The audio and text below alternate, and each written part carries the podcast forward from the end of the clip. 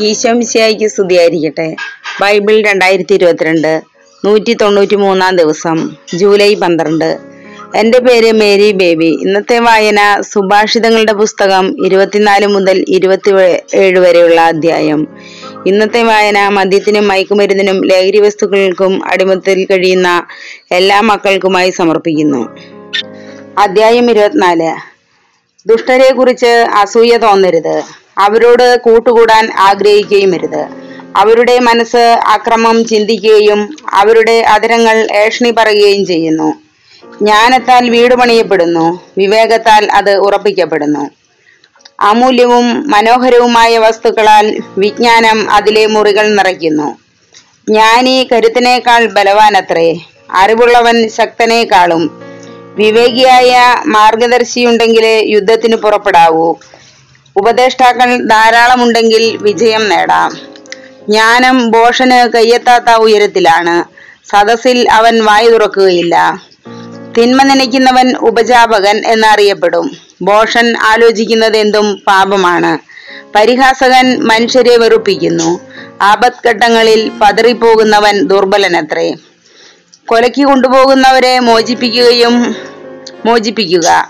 കൊലക്കളത്തിലേക്ക് വലിച്ചിഴക്കപ്പെടുന്നവരെ രക്ഷപ്പെടുത്തുക. ഞാനിത് അറിഞ്ഞില്ല എന്ന് നീ പറഞ്ഞാൽ തന്നെ ഹൃദയത്തെ തൂക്കി നോക്കുന്നവൻ സത്യം ഗ്രഹിക്കുന്നില്ലേ? നിന്റെ ആത്മാവിനെ നിരീക്ഷിച്ചു കൊണ്ടിരിക്കുന്നവൻ അതറിയുകയില്ലേ? അവിടുന്ന് പ്രവർത്തിക്കത്തക്ക പ്രതിഫലമല്ലേ നൽകുക? മകനെ തേൻ കുടിക്കുക അത് നല്ലതാണ്. തേൻ തുള്ളികൾ നാവിന് ആസ്വാദ്യമാണ്. നിന്റെ ആത്മാവിന് ജ്ഞാനവും അതുപോലെയാണെന്നറിയുക. അത് നേടിയാൽ നിനക്ക് നല്ല ഭാവി ഉണ്ടാകും നിന്റെ പ്രതീക്ഷയ്ക്ക് ഭംഗം നേരിടുകയുമില്ല. നീതിമാന്റെ പാർപ്പിടത്തിനെതിരെ ദുഷ്ടനെ പോലെ പതിയിരിക്കരുത്. അവന്റെ ഭവനത്തെ ആക്രമിക്കുകയുമരുത് എന്തെന്നാൽ നീതിമാൻ ഏഴു തവണ വീണാലും വീണ്ടും എഴുന്നേൽക്കും. ദുഷ്ടനാകട്ടെ കാലിടറി വീഴുന്നത് പൂർണനാശത്തിലേക്കാണ്. ശത്രുവിന്റെ പതനത്തിൽ ആഹ്ലാദിക്കരുത്. അവൻ തട്ടി വീഴുമ്പോൾ സന്തോഷിക്കുകയും വരുത്. സന്തോഷിച്ചാൽ കർത്താവിന് നിന്നോട് അപ്രീതി തോന്നുകയും നിന്റെ ശത്രുക്കളിൽ നിന്ന് തന്റെ കോപം അകറ്റിക്കളയുകയും ചെയ്യും. തിന്മ പ്രവർത്തിക്കുന്നവരെ ഓർത്ത് അസ്വസ്ഥനാകേണ്ട. ദുഷ്ടരെ നോക്കി അസൂയപ്പെടുകയും വേണ്ട. എന്തെന്നാൽ തിന്മ ചെയ്യുന്നവന് ഭാവിയില്ല. ദുഷ്ടരുടെ വിളക്ക് അണങ്ങിപ്പോകും പോകും മകനെ കർത്താവിനെയും രാജാവിനെയും ഭയപ്പെടുക. അവരെ ധിക്കരിക്കരുത്. എന്തെന്നാൽ അവരിൽ നിന്നുള്ള ശിക്ഷ പെട്ടെന്നായിരിക്കും. അതിൽ നിന്നുണ്ടാകുന്ന നാശത്തിന്റെ വലിപ്പം ആർക്കാണ് ഊഹിക്കാൻ കഴിയുക? ഇനി പറയുന്നവയും ജ്ഞാനികളുടെ സൂക്തങ്ങളാണ്. ന്യായം വിധിക്കുന്നതിൽ പക്ഷപാതം പാടില്ല. കുറ്റവാളികളോട് നിങ്ങൾ നിരപരാധരാണ് എന്ന് പറയുന്നവനെ ജനങ്ങൾ ശപിക്കും. ജനതകൾ അവനെ വെറുക്കും. എന്നാൽ കുറ്റവാളികളെ ശാസിക്കുന്നവൻ സന്തോഷം അനുഭവിക്കും അവർക്ക് സമൃദ്ധമായ അനുഗ്രഹം ലഭിക്കും. സത്യസന്ധമായ ഉത്തരം നൽകുന്നത് ചുംബനം നൽകുന്നത് പോലെയാണ്. ആദ്യം പുറത്തെ ജോലികൾ ക്രമപ്പെടുത്തുക. വയലിലും എല്ലാം സജ്ജീകരിക്കുക. അതിനുശേഷം വീട് പണിയുക. അയൽക്കാരനെതിരെ അകാരണമായി സാക്ഷി നൽകരുത്. അവനെ വാക്കുകൊണ്ട് വഞ്ചിക്കുകയുമരുത് എന്നോട് പ്രവർത്തിച്ചതുപോലെ ഞാൻ അവനോടും പ്രവർത്തിക്കും. അവൻ ചെയ്തതിന് ഞാൻ പകരം ചെയ്യും എന്ന് നീ പറയരുത്. ഞാൻ അലസന്റെ വയലും ബുദ്ധിശൂന്യന്റെ മുന്തിരിത്തോപ്പും കടന്നുപോയി. അവിടെയെല്ലാം മുള്ളുകൾ നിറഞ്ഞിരിക്കുന്നു. നിലമാകെ കളകൾ കൊണ്ട് മൂടിയിരിക്കുന്നു. അതിന്റെ കൽഭിത്തി ഇടിഞ്ഞു പൊളിഞ്ഞു കിടക്കുന്നു. അതുകൊണ്ട് ഞാൻ ചിന്തിച്ചു അതിൽ നിന്ന് ഒരു ഗുണപാഠം പഠിക്കുകയും ചെയ്തു. കുറച്ചുകൂടി ഉറങ്ങാം. തെല്ലുനേരം കൂടി മയങ്ങാം. കയ്യും കെട്ടിയിരുന്ന് അല്പം കൂടി വിശ്രമിക്കാം. ഫലമോ ദാരിദ്ര്യം. കവർച്ചക്കാരനെ പോലെയും ദുർഭിക്ഷം ആയുധപാണിയെ പോലെയും നിന്നെ സമീപിക്കും. അധ്യായം ഇരുപത്തഞ്ച്. സോളമന്റെ സുഭാഷിതങ്ങൾ തുടർച്ച. യൂത രാജാവായ ഹെസക്കിയായുടെ ആളുകൾ പകർത്തിവെച്ച സോളമന്റെ സുഭാഷിതങ്ങളാണ് താഴെ പറയുന്നവയും. നിഗൂഢത ദൈവത്തിന്റെ മഹത്വമാണ്. രാജാക്കന്മാരുടെ മഹത്വമോ കാര്യങ്ങൾ ആരാഞ്ഞറിയുന്നതിനും അറിയുന്നതും. ആകാശങ്ങളുടെ ഉയരവും ഭൂമിയുടെ ആഴവും പോലെ രാജാക്കന്മാരുടെ മനസ്സും അമേയമാണ്. വെള്ളിയിൽ നിന്ന് കിട്ടം മാറ്റിക്കളഞ്ഞാൽ പണിക്കാരന് പാത്രനിർമ്മാണത്തിനുള്ള പദാർത്ഥമായി. രാജസന്നിധിയിൽ നിന്ന് ദുഷ്ടന്മാരെ അകറ്റിക്കളയുമ്പോൾ സിംഹാസനം നീതിയിൽ ഉറച്ചു നിൽക്കും. രാജസന്നിധിയിൽ മുൻനിരയിൽ കയറി നിൽക്കുകയോ സമുന്നതരോടൊപ്പം സ്ഥാനം പിടിക്കുകയോ അരുത്. എന്തെന്നാൽ രാജസന്നിധിയിൽ വെച്ച് പിറകോട്ട് മാറ്റി നിർത്തപ്പെടുന്നതിനേക്കാൾ അഭികാമ്യം മുൻപോട്ട് കയറി വരിക എന്ന് ക്ഷണിക്കപ്പെടുന്നതാണ്. കണ്ടതാണെങ്കിലും ഒരു കാര്യവും കോടതിയിൽ തിടുക്കത്തിൽ ചെന്ന് വെളിപ്പെടുത്തരുത്.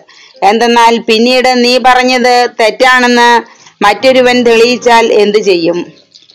അയൽക്കാരനുമായുള്ള തർക്കം പരസ്പരം പറഞ്ഞു തീർക്കുക. മറ്റൊരുവന്റെ രഹസ്യം വെളിപ്പെടുത്തരുത്. അവൻ അത് കേൾക്കാനിടയായാൽ നിന്നെ ഖണ്ഡിക്കുകയും നിനക്ക് തീരാത്ത ദുഷ്കീർത്തി ഉണ്ടാവുകയും ചെയ്യും. ഉചിതമായ വാക്ക് വെള്ളിത്തകിടിൽ പതിച്ചു വെച്ച സ്വർണനിർമ്മിതമായ ആപ്പിൾ പഴം പോലെയാണ്. ഉപദേശം സ്വീകരിക്കുന്നത് കാതുകൾക്ക് ജ്ഞാനിയായ ശാസകൻ സ്വർണം കൊണ്ടുള്ള കർണാഭരണമോ കണ്ടാഭരണമോ പോലെയാണ്.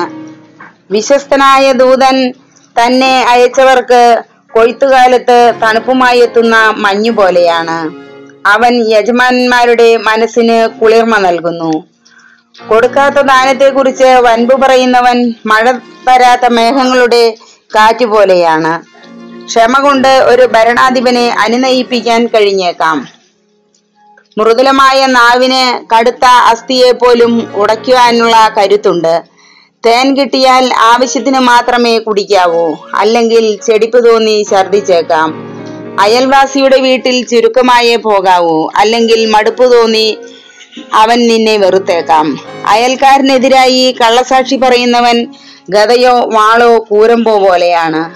ആപത്കാലത്ത് അവിശ്വസ്തനിൽ അർപ്പിക്കുന്ന വിശ്വാസം കേടുള്ള പല്ലോ മുടന്തുള്ള കാലോ പോലെയാണ്. വിഷാദമഗ്നു വേണ്ടി പാട്ടുപാടുന്നത് കൊടുന്തണുപ്പിൽ ഒരാളുടെ വസ്ത്രം ഉരിഞ്ഞു മാറ്റുന്നത് പോലെയും വ്രണത്തിൽ വിനാഗിരി വീഴ്ത്തുന്നത് പോലെയുമാണ്. ശത്രുവിന് വിശക്കുമ്പോൾ ആഹാരവും ദാഹത്തിന് ജലവും കൊടുക്കുക. അത് അവന്റെ തലയിൽ പശ്ചാത്താപത്തിന്റെ തീക്കനൽ കൂട്ടും. കർത്താവ് നിനക്ക് പ്രതിഫലം നൽകുകയും ചെയ്യും. വടക്കൻ കാറ്റ് മഴ കൊണ്ടുവരുന്നു. ഏഷണി പറയുന്ന നാവ് രോഷവും. കലഹക്കാരിയായ ഭാര്യയോടൊത്ത് വീടിനുള്ളിൽ പാർക്കുന്നതിനേക്കാൾ മെച്ചം തട്ടിൻപുറത്ത് ഒരു കോണിൽ കഴിഞ്ഞുകൂടുകയാണ്. ദാഹാർത്തന് ശീതജലം പോലെയാണ് ദൂരദേശത്ത് നിന്നെത്തുന്ന സദ്വാർത്ത. ദുഷ്ടനെ വഴങ്ങുന്ന നീതിമാൻ കലങ്ങിയ അരുവിയോ മലിനമായ ഉറവയോ പോലെയാണ്. തേൻ അധികം കുടിക്കുന്നത് നന്നല്ല. അതുപോലെ പ്രശംസയ്ക്ക് ചെവി കൊടുക്കുന്നതിലും നിയന്ത്രണം പാലിക്കുക. ആത്മനിയന്ത്രണമില്ലാത്ത മനുഷ്യൻ കോട്ടകളില്ലാത്ത നഗരം പോലെയാണ്. അധ്യായം ഇരുപത്തി ആറ് വേനൽക്കാലത്ത് മഞ്ഞും കൊയ്ത്തുകാലത്ത് മഴയും പോലെ ബോട്ടിന് ബഹുമതി ഇണങ്ങുകയില്ല. പാറിപ്പറക്കുന്ന കുരുവിയും തെന്നിപ്പറക്കുന്ന മീമൽ പക്ഷിയും എങ്ങും തങ്ങാത്തതുപോലെ അകാരണമായ ശാപം എങ്ങും ഏശുന്നില്ല.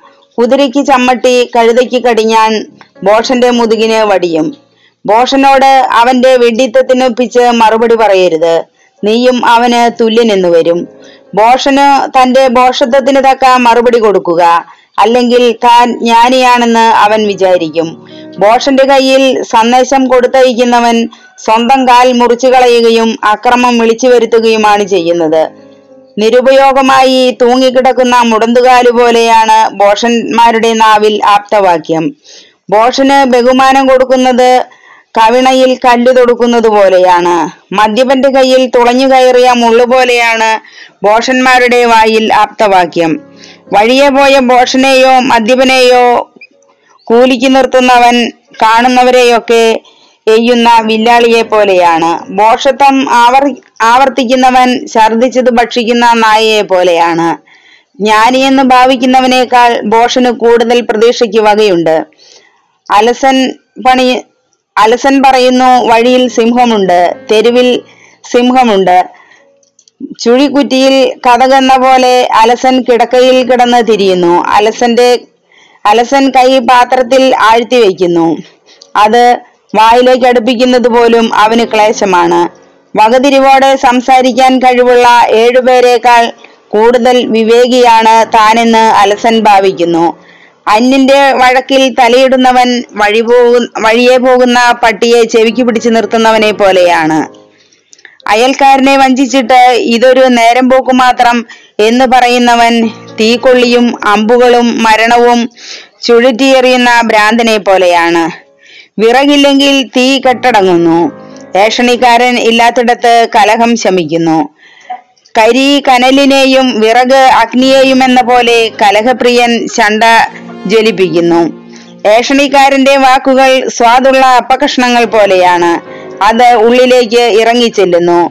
മലിനഹൃദയം മറച്ചുവെക്കുന്ന മധുരവാക്കുകൾ മൺപാത്രത്തിന്റെ പുറത്തെ മിനുക്കുപണി പോലെയാണ്. മനസ്സിൽ വിദ്വേഷമുള്ളവൻ വാക്കുകൊണ്ട് സ്നേഹം നടിക്കുകയും ഹൃദയത്തിൽ വഞ്ചന പുലർത്തുകയും ചെയ്യുന്നു. അവൻ മധുരമായി സംസാരിക്കുമ്പോഴും അവനെ വിശ്വസിക്കരുത്. കാരണം അവന്റെ ഹൃദയത്തിൽ ഏഴ് മ്ലേച്ഛതകളുണ്ട്. അവൻ വിദ്വേഷം കൗശലത്തിൽ മറച്ചു വെച്ചാലും അവന്റെ ദുഷ്ടത സംഘത്തിൽ വെച്ച് വെളിപ്പെടും. താൻ കുഴിച്ച കുഴിയിൽ താൻ തന്നെ വീഴും. താൻ ഉരുട്ടുന്ന കല്ല് തന്റെ മേൽ തന്നെ വീഴും. കള്ളം പറയുന്നത് അതിന് ഇരയായവരെ വെറുക്കുകയാണ്. മുഖസ്തുതി പറയുന്ന നാവ് നാശം വരുത്തി വയ്ക്കുന്നു. അധ്യായം ഇരുപത്തേഴ്. നാളെയെ ചൊല്ലി അഹങ്കരിക്കേണ്ട. ഒരു ദിവസം കൊണ്ട് എന്തും സംഭവിക്കാമെന്ന് നീ അറിയുന്നില്ല. ആത്മപ്രശംസ ചെയ്യരുത്.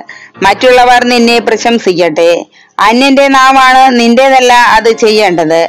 കല്ലിന് ഭാരമുണ്ട്. മണലിനും ഭാരമുണ്ട്. എന്നാൽ ബോഷന്റെ പ്രകോപനം ഇവ രണ്ടിനെയുംകാൾ ഭാരമുള്ളതത്രേ. ക്രോധം ക്രൂരൻ ക്രൂരമാണ്. കോപം അനിയന്ത്രിതമാണ്. എന്നാൽ അസൂയയെ നേരിടാൻ ആർക്കാണ് കഴിയുക? തുറന്ന കുറ്റപ്പെടുത്തലാണ് നിഗൂഢമായ സ്നേഹത്തെക്കാൾ മെച്ചം. സ്നേഹിതൻ മുറിപ്പെടുത്തുന്നത് ആത്മാർത്ഥത നിമിത്തമാണ്. ശത്രുവാകട്ടെ നിന്നെ തെരുതെരെ ചുംബിക്കുക മാത്രം ചെയ്യുന്നു. ഉണ്ടു നിറഞ്ഞവന് തേൻ പോലും മടുപ്പ് തോന്നുന്നു.